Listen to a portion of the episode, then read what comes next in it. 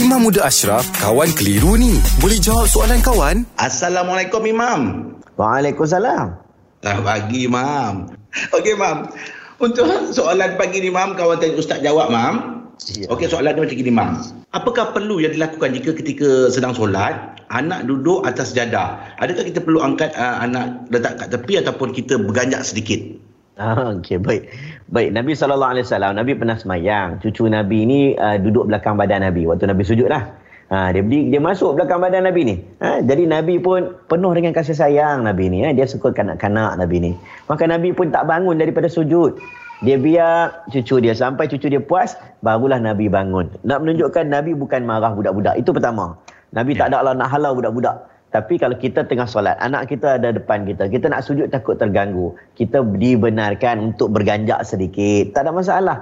Ejas sedikit ke kiri ke ataupun ke kanan sedikit ke, tidak menjadi kesalahan. Sebab kita nak sujud kan?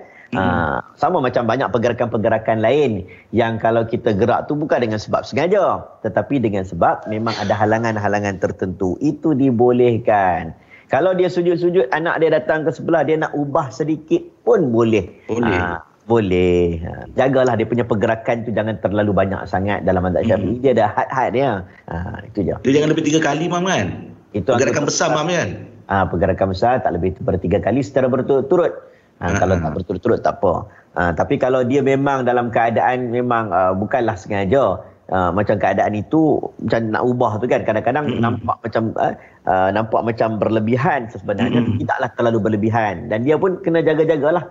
Janganlah banyak sangat pergerakan tu. Baik, Imam. Terima kasih, Imam. Alhamdulillah. Selesai satu kekeliruan. Anda pun mesti ada soalan kan? Hantarkan sebarang persoalan dan kekeliruan anda ke sina.my sekarang.